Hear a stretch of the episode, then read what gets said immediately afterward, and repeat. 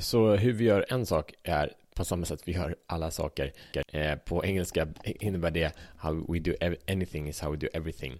Eh, så hur kan du använda den här principen till din fördel så att den inte håller dig tillbaks? Och på vilket sätt kan det frigöra din inre autentiska kraft? Välkommen till Kör Facka Podcast. Jag heter Mattias Fyrön och det här är en podcast för män som är redo att frigöra sig själva, sin potential, sin gå utanför sina inre begränsningar och leda ett liv för att skapa en positiv skillnad för sig själva, för sina familjer och för världen. Välkommen och tack för att du är här. Så du har kommit till en stor viktig princip och den är Jag är en man, jag, allt jag gör, gör jag till 100% Så vad innebär det? Det, det, jag tycker det, där, det kan vara skitsvårt. Eh, för att oftast så finns det väldigt många saker som vi måste göra. Så här, livet är inte enkelt. På ett sätt så här en, en bonde eller en jägare back in the days ett ganska enkelt liv. Så det var en åker, plöjåkern, klart. Antingen var det klart eller så var det inte klart. Om man fokuserar på det tills det var klart. Mm, I vår vardag har vi tusen saker som händer typ samtidigt. Så vad innebär det och vad är de vanligaste fällorna kring det här och hur överkommer vi dem?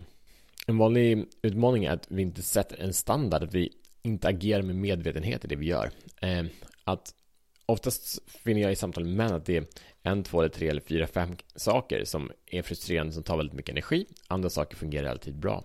Men både de sakerna som tar energi och det som ger energi eh, har inte en definierad standard, vilket innebär att men vad är mina 100%? Eh, för det är helt klart någon som är bäst på att polera skor kommer göra det bättre än någon som är en nybörjare på att göra det. Så om, om nybörjaren mäter sig själva sin, sina 100% jämför sig med den som är expert på det så blir det inte kul. Och då kommer du som ska putsa dina skor kommer behöva lägga månader och år på att göra det fast det är inte det ditt liv handlar om utan det kanske handlar om familj eller göra skillnad eller vad det nu är.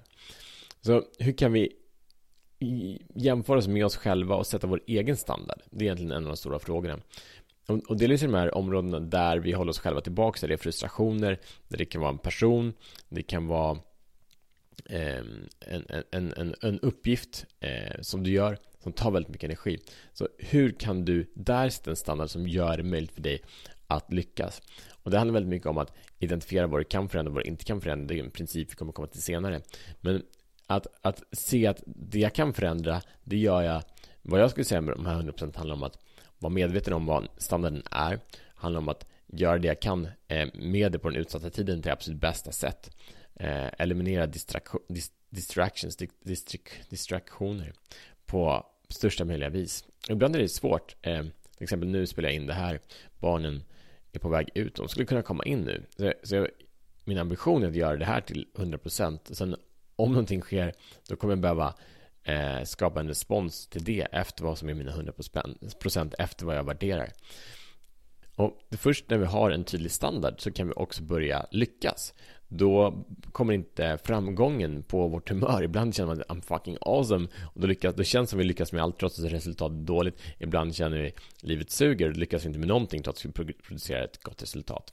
Så att ha standarden både i det som vi måste göra och det som vi väljer att göra så ger vi oss själva en chans att lyckas. Vi också oss själva en chans att misslyckas.